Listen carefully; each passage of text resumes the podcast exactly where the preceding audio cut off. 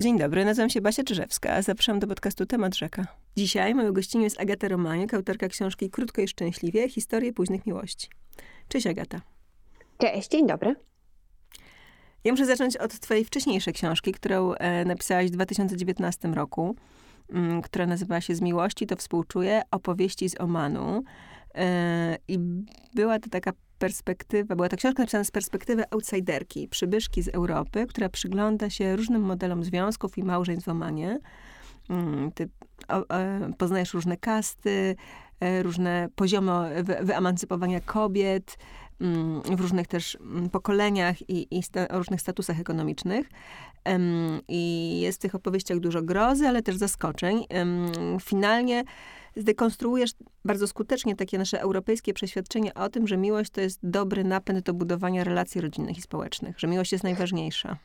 Tak, tak, w którym nas literatura od czasu romantyzmu utwierdza poprzez popkulturę i kino i wszystkie filmy świąteczne na Netflixie. I w którym ja byłam zanurzona po prostu po uszy i jechałam tam do Omanu z taką po prostu na białym koniu feminizmu, że ja te dziewczyny będę jakoś wyzwalać z tego przekonania, a to raczej one mi poprzestawiały w głowie. To myślę, że jest w ogóle dobre dla reportera czy reporterki, że jak jedzie z jakąś tezą, to ta teza zostaje obalona w ogóle w pierwszych wywiadach. No ale teraz po latach wracasz z nową książką i właściwie twoja teza jest zaskakująco odmienna. Piszesz o miłości ostatniej, która ma być esencją życia i światłem w tunelu. Skąd ta zmiana? Skąd pomysł na, na książkę? To w ogóle jest tak, że ja nawet jakoś tak zupełnie, że mi ktoś zwrócił dopiero uwagę, że i pierwsza była o miłości i następna jest o miłości. To jakoś w ogóle tak nie planowałam. Ja chciałam napisać książkę o starości w Polsce. E, właśnie ją trochę zdekonstruować i odschematyzować, mówiąc hej, to wcale nie jest tak, że starość to jest tylko smutek i w ogóle rozpacz. A potem się okazało, że Iza Klementowska napisała już książkę reporterską o starości i zresztą ona jest bardzo smutna, więc porzuciłam ten pomysł, a zupełnie przypadkiem trafił do mnie, trafiła do mnie pierwsza historia, która jest też tytułową dla tej książki Krótko i szczęśliwie, o parze, która się spotkała po czterdziestu latach rozłąki i ich miłość okazała się po prostu rozkwitnąć dokładnie w tym samym momencie, w którym, w którym została im odebrana czy, czy przerwana. A jak się pojawiła ta pierwsza historia, to myślałam sobie, o Boże, pewnie takich historii jest więcej i trzeba je koniecznie znaleźć i opisać, żeby powiedzieć ludziom, nie wszystko stracone, na wszystko jest jeszcze czas. No i to się okazał początek długiej i trudnej drogi. Mhm. Na jednym z portali czytelniczych przeczytam takie bardzo ciekawe zdanie jakiegoś anonimowego recenzenta, i tutaj cytuję. Chyba do tej pory nie czytałem tak porywających historii w polskiej literaturze faktu. Brawo dla autorki za przełamanie smętnej narracji spotykanej w polskiej non-fiction. No tak, i tutaj... Trochę to wiesz co, coś w tym jest. Znaczy w polskiej szkole reportażu przyjęło się, że musimy pisać o rzeczach poważnych, trudnych, wojnach, konfliktach, gwałtach, dzieciach w beczkach. I że tylko tym się powinni reporterzy i reporterki, Holokauście jeszcze ewentualnie, zajmować, a jasną stroną życia trochę nie, bo zostawiamy to właściwie nie wiem dla kogo, dla Dzień Dobry T V N może. No więc ja trochę myślę, że musimy się zajmować wszystkimi aspektami życia i też tymi, które są no nie takie bardzo mroczne. Więc cieszę się, że ktoś to zauważył. Ale ja myślę, że w tym zdaniu jest coś jeszcze, to znaczy nie chodzi wyłącznie o mm, ton wypowiedzi i sposób patrzenia na życie, tylko o głębokość, do której się dokopujesz, że to są bardzo osobiste historie, bardzo zawiłe, często wstydliwe, często mm, obalające jakieś tabu, jednak pokolenia, które... Mm, nie lubi się, no tak, jest właśnie konserwatywne, wychowane w trochę innych standardach, no a w związku z tym, że mm, żyje w, wśród ludzi i rodzin i, i w małych albo w większych miasteczkach, nie lubi się demaskować. Albo my tego oczekujemy, to znaczy w, oczekujemy, że oni nie będą chcieli opowiadać, demaskować i to właśnie trochę trudno powiedzieć, bo to jest taka trochę gra w... właśnie w zaszufladkowanie, to znaczy mhm. ponieważ oczekujemy od babci, żeby ona była babcią, no to ona jest babcią w tych narracjach, relacjach i różnych rolach. A gdzieś tam w środku się okazuje, że jest też na przykład namiętną kobietą nadal, wciąż i zawsze była, a nie ma przestrzeni często rodzinnej, czy takiej w najbliższej otoczeniu, czy jakiejś społeczności, w której funkcjonuje, żeby o tym opowiadać. I dopiero musi przyjść ktoś z zewnątrz, kto powie, wie pani, to jest piękna historia, ja chętnie wysłucham. No, trzeba ją znaleźć. Zastanawiam się, jak na przykład znalazłaś bohaterów tego tekstu o trójkącie, o, trój, o trójce bardzo dojrzałych ludzi na emeryturze z wnukami, którzy decydują się na życie w trójkę. Tak, to jak to zwykle bywa, często w reportażu, to wszystko jest kwestia jakiegoś przypadku, a potem cierpliwości. Mój ojciec pracuje w Narodowym Banku Polskim, bardzo blisko tego zakładu zegarmistrzowskiego pana Ryśka i przez lata chodził tam z zegarkami. No i jak to się czeka tutaj, a jeszcze pan zobaczy, a tutaj trzeba po- poprawić, a tu coś tam nasmarować, a tu pan widzę, pan znowu mył ręce w tym zegarku. No to od słowa do słowa, któregoś dnia pan Rysiek się e, poskarżył, że żona mu takie rzeczy wywija. I mój ojciec mi o tym opowiedział. Ja zaczęłam dochodzić... Musimy powiedzieć, co babci. Robi żona. No żona po prostu wzięła sobie kochanka i po osiemdziesiątce chce, żeby oni wszyscy żyli w trójkę. No i po, mimo, że pan Rysiek podejrzewał, że pan Maniek jest kochanką e, Lusi, no to jednak tak całkiem, prawda, no więc tam rozważał z moją ojcem, czy, czy powinien czynsz płacić, czy jak.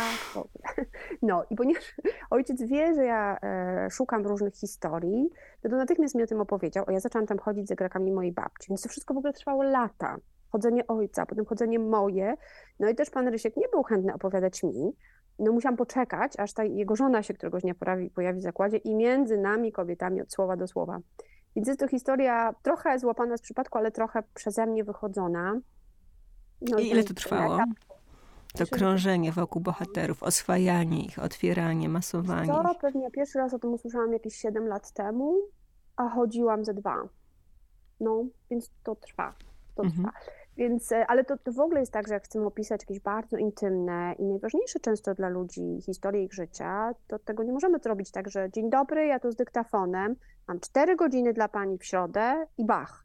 No to nie, tak no to wiadomo. To... Wygląda, nie? Wiadomo, więc no nie zawsze to trwa dwa lata, ale czasami, czasami tak. Więc ta historia się wzięła, wzięła stąd i pani Lusia była od razu bardzo skłonna, żeby opowiadać, panowie mniej. I to też był proces, żeby oni się otworzyli.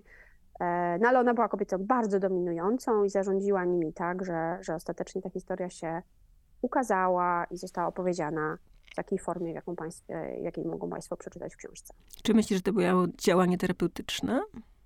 Że to pozwoliło im spojrzeć na tą sytuację i ją trochę uzdrowić, znormalizować? Oni dla siebie ją znormalizowali dużo wcześniej, ale spotkali się z bardzo dużym, dużą niechęcią, wręcz wrogością, jeśli chodzi ze strony rodziny, szczególnie ze strony dzieci. No bo musimy sobie uświadomić, że jeśli oni byli po osiemdziesiątce, to dzieci były około sześćdziesiątki, więc też to byli dojrzali ludzie i zupełnie tego córki pana Mańka i syn, i zwłaszcza synowa y, Lusi i Ryśka kompletnie tego nie akceptowali. Więc to był bardzo duży problem, że no jeśli najbliżsi nie akceptują sytuacji naszej życiowej, naszych wyborów miłosnych i tak dalej, to to jest bardzo trudne. Ale co ciekawe, pokolenie wnuków było bardzo przychylne. Więc myślę, że szansa opowiedzenia temu kogo, komuś, ko, kto nie ocenia, kto nie mówi, o Boże, eksmitują was, a w ogóle to muszę nasłać na was księdza, było jakoś uwalniające, na pewno. Ty po każdym z tych tekstów zamieszczasz fotografię, która w jakiś taki dyskretny, subtelny sposób jest ilustracją um, do opowieści.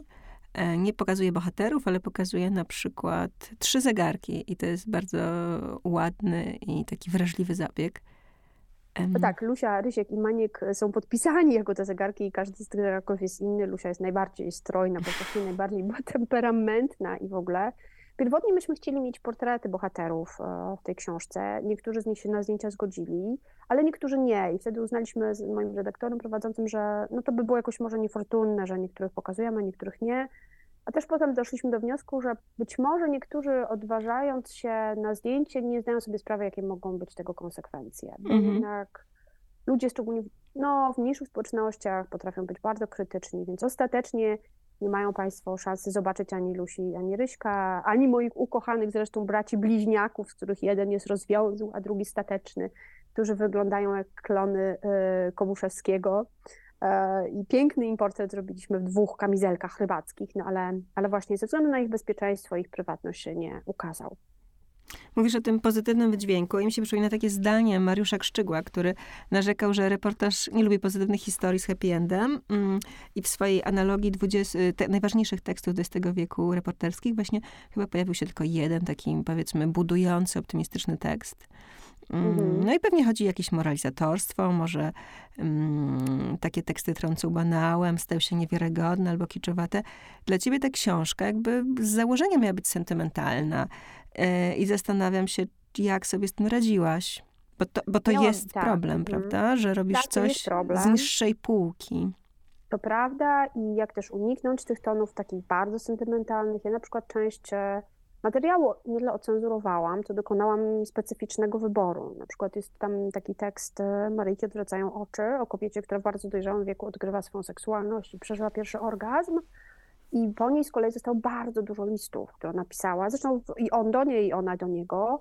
No i niektóre z nich były naprawdę tak tkliwe i sentymentalne, a ona nie była w sumie taką osobą, więc postanowiłam nie, nie cytować wszystkiego, co bym mogła, żeby Państwu też nie polukrować tej historii przesadnie, żeby ona jednak była, żeby Wiesława była z krwi i kości i była taką kobietą wielowymiarową.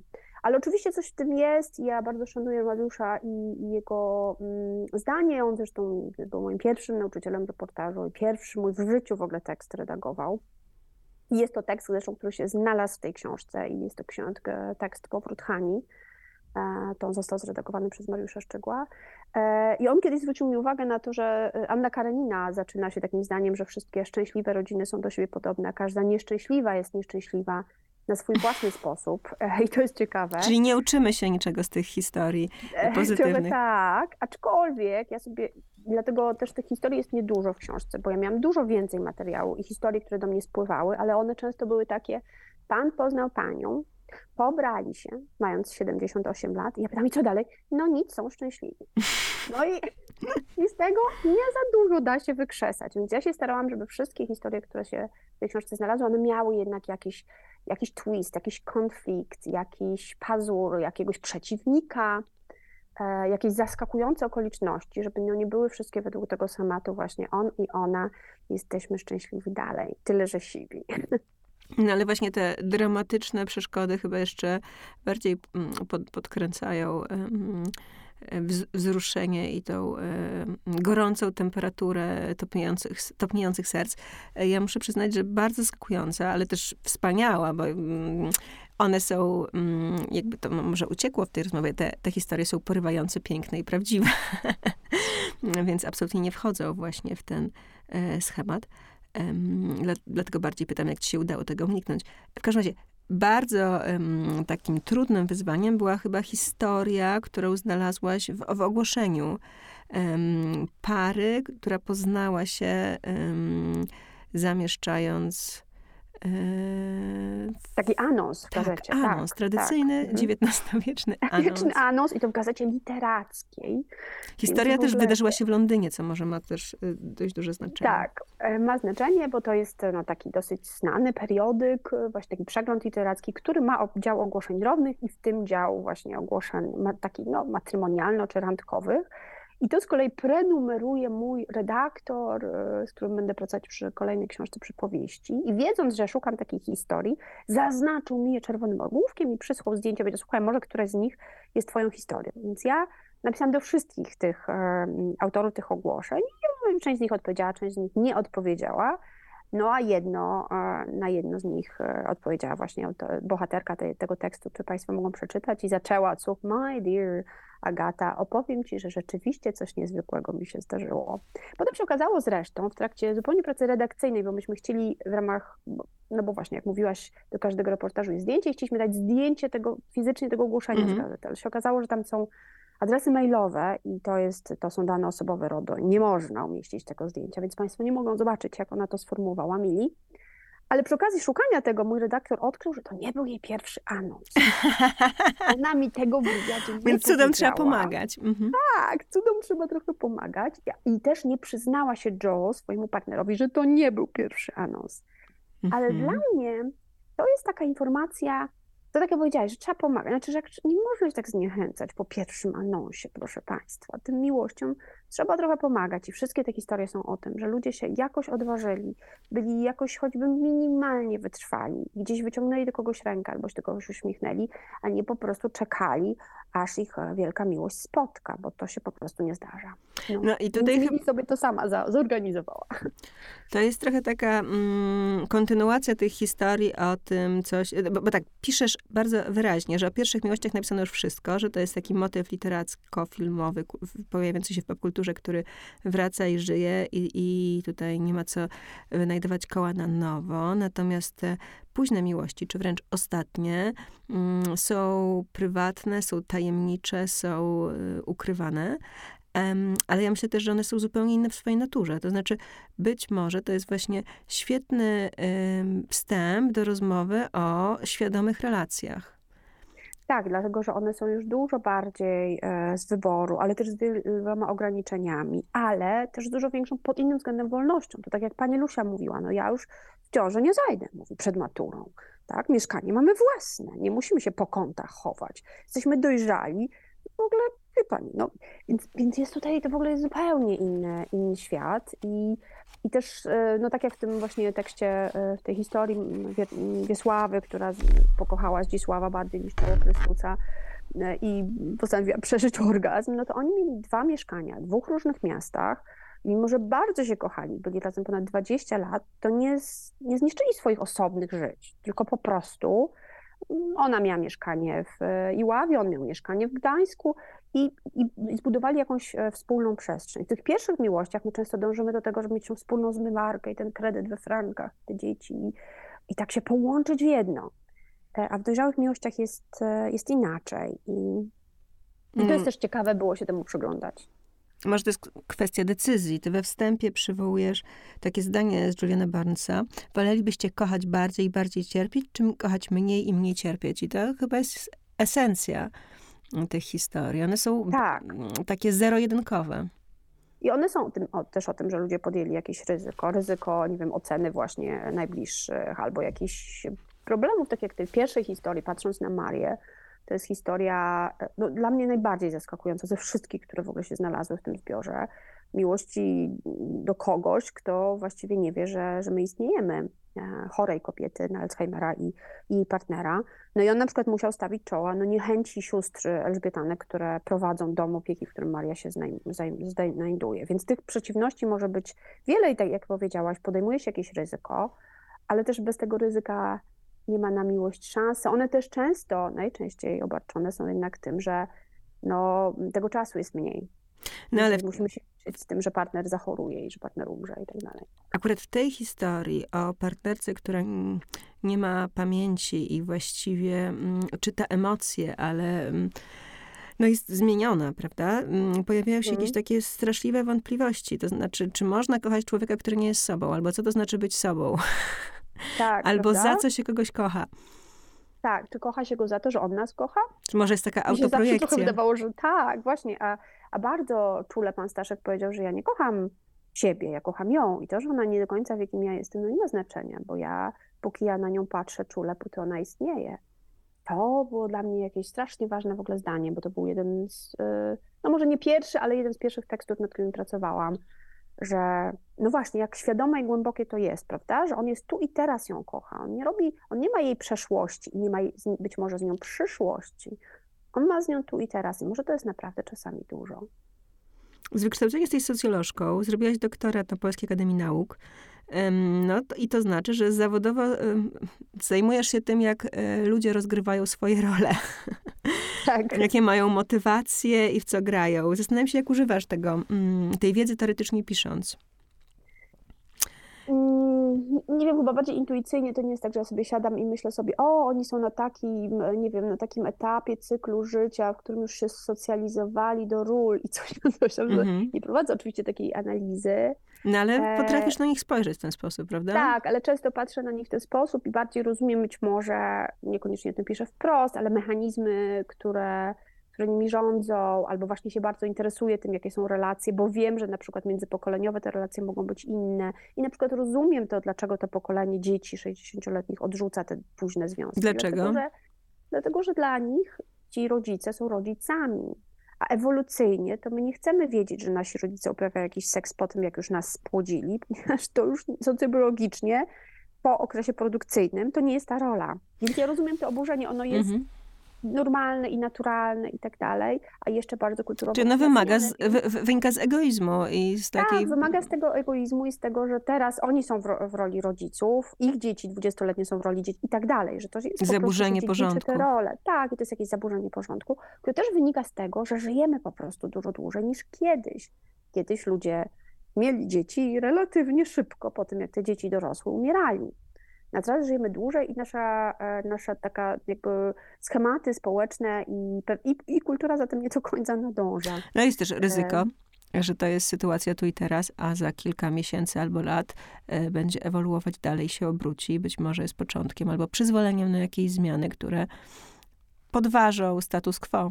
Oczywiście, tylko że to wszystko bardzo długo trwa. To są też inne kwestie, na przykład społeczno-ekonomiczne, tego, że taka późna miłość jest ryzykiem dla delikatnej relacji finansowej, często w, takim, w takim poszerzonej rodzinie, prawda? No bo jeśli sobie wyobrażaliśmy, że ktoś będzie po, po mamie osiemdziesięcioletniej dziedziczył, to się nagle okazuje, że być może ona ma partnera e, i to zmienia ten układ sił, prawda? Więc to są jedna historia, która nie weszła do książki, a bardzo tego żałuję. To była historia profesorki filmoznawstwa, która w wieku lat siedemdziesięciu zakochała się w swoim trzydzieści lat młodszym doktoracie, a on w niej. I był to bardzo namiętny i trwający prawie dwadzieścia lat związek, no ale z całymi e, problemami z tym związanymi. Na przykład z tym, że on miał małe dziecko, prawda? A ona była kobietą, no powiedzieć dojrzałą, to nic nie powiedzieć. A dlaczego Więc... tak się, ta, ta historia nie weszła? Ona nie wyszła, została napisana i przeczytana przez oboje bohaterów, ale ona niestety zmarła, zanim książka się ukazała i wtedy mąż się wycofał z tej publikacji. Bardzo nie chciał żałuję, tak no, jej ale... zapamiętać. Nawet nie, to raczej była kwestia tego, że on chciał, żeby jednak jego sylwet, jego rola tam bardziej wybrzmiała niż jej, a ja się na to nie zgodziłam, bo ona już nie miała, no nie mogła nic powiedzieć, prawda, więc... Mm. E, więc się na to nie zgodziłam, ale żałuję, bo to była historia dość spektakularna i też z bardzo ostrym sprzeciwem obu rodzin, jak się można łatwo domyśleć, a jednocześnie przepiękna, bo on ją przeprowadził przez dwie ciężkie choroby nowotworowe. Łączyła ich właśnie niezwykła miłość do opery i do kultury japońskiej, podróżowali po całym świecie, no po prostu taka spektakularna historia. Więc, więc no tych historii, jest... które nie wyszły, jest więcej, no ale co zrobić? I to jest to kolejny dało. element tej późnej miłości, że to jest taka miłość, która zaczyna być wymagająca i się naprawdę weryfikuje um, mocno w, w realiach. To znaczy starość, to znaczy też niedołęstwo i konieczność opiekowania się kimś. Nie wiadomo, kto będzie pierwszy, nie wiadomo, um, co w jego ciele albo głowie odmówi posłuszeństwa. To prawda. I kiedy to się stanie, prawda? Bo czasami my myślimy, dobra, no powoli, ktoś tam choruje i tak dalej, a czasami rzeczy się dzieją nagle, tak jak w tej historii właśnie londyńskiej, My Dear, gdzie się nagle okazało, że jedno z nich no, dość gwałtownie zachorowało. Było przekonane, że to jest koniec nie związku, a druga strona jednak uważała, że to nie jest żadna przeszkoda. To jeszcze no. tak nie Albo... spoilerując, tak. powiem, że nie chodzi o historię choroby terminalnej, która nie, nie, nie, nie. w pewien sposób podsyca emocje, bo się pojawia krótka perspektywa czasowa i perspektywa utraty. Tylko chodzi o coś, co uniemożliwia normalne funkcjonowanie, natomiast jakby nie zagraża życiu. Tak. I, i polega na zależności jednej osoby mhm. od drugiej, co zupełnie zmienia dynamikę związku. To zaczyna tak, być opieka. Tak, i to w każdym wieku, prawda? W każdym mhm. wieku. No ale na przykład dla mnie niezwykle przyjmująca jest ta historia parasolki z pierwszego piętra, gdzie no, wkroczył COVID i to jest coś, co mogło, prawda, zaburzyło no, wiele relacji, nie tylko ludzi najstarszych. I pokazuje też, że niekoniecznie tego czasu jest tak dużo, jakbyśmy chcieli, prawda? Więc, no właśnie, więc pewnie jest to o tym, żeby właśnie się trochę odważać, kiedy trzeba, nie czekać przesadnie długo i... A czasami nawet jeśli ta miłość potrwa krótko, to lepsza jest krótka niż, niż żadna. Krótko tak i szczęśliwie. Tak, krótko, tak jak powiedziała właśnie Janka, bohaterka tego, tego reportażu tytułowego i w sumie pierwszego dla mnie, która powiedziała, no nie pisz o nas w jakichś wielkich słowach, powiedz po prostu, że żyliśmy. Bo ja właśnie się ekscytowałam tym, że oni czterdzieści lat byli osobno, a wtedy jak ich poznałam, to byli cztery lata razem, że to jest dziesięć razy krócej i w ogóle, że stracili życie. Ona powiedziała, jakie straciliśmy życie? Napisz po prostu, że żyliśmy krótko i szczęśliwie. Natomiast jedna z tych historii wyraźnie odstaje. To jest taka historia, powiedzmy, z dwudziestego pierwszego wieku. Historia pary, która poznaje się online. Ma taką relację platoniczną. Piszą ze sobą od lat, są wsparciem, są blisko emocjonalnie, przeżywają. Spotykają się nawet kilkukrotnie, mm, ale żyją osobno. Tak, żyją osobno i to jest historia, nawet przez chwilę się zastanawialiśmy, czy ona powinna wejść do tego zbioru, czy nie. Ale przecież miłości mają różne odmiany. Są miłości bardzo erotyczne i miłości tkliwe. I jest też coś takiego jak miłość platoniczna. Ludzi, którzy wiedzą, że ona się nigdy nie spełni. A czy ona jest ostatnia? W inny sposób. Myślę, że dla niego jest ostatnia, bo on jest sporo starszy od niej. Mhm. Myślę, że dla niego to jest pewnie ostatnia miłość. I... No właśnie, tak. Trochę ostatnia, a trochę pierwsza, w takim sensie, że myślę, że on był takim mężczyzną zahibernowanym przez wiele, wiele lat, który nigdy się nie zrealizował w związku, w którym funkcjonował. No i nagle poznał kogoś, kto właśnie, to być może mógłby być tym całym światem, ale z powodu różnych uwarunkowań. A to jest miłość, czy to jest przyjaźń?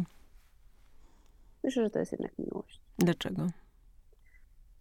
Hmm. Bo tam jest bardzo dużo zachwytu jednego nad drugim, bardzo dużo pragnienia, żądania niezrealizowanego. I to, i to chyba odróżnia, tak myślę, przyjaźń. A czy ta relacja... Że oni jednak nie mogliby być innych płci, też o to chodzi w sensie. Mhm. Znaczy mogliby w związku nieheteronormatywnym oczywiście, ale że jest tam bardzo dużo kobiety i mężczyzny. W takich e, rolach. Taki, mhm. W takich rolach, tak. Tak, mimo że oboje narzucili sobie bardzo takie jednak ramy tego, żeby nie, nie wykroczyć poza to. No. no to pytanie o moralność takiej relacji, bo może to jest właśnie, jakiś prawda? rodzaj trójkąta, jeśli ta kobieta ma dzieci na jakimś etapie swojego życia, męża, później jakichś innych partnerów być może, mm, a tak, cały, czas... cały czas żonę, prawda? Tak. No właśnie.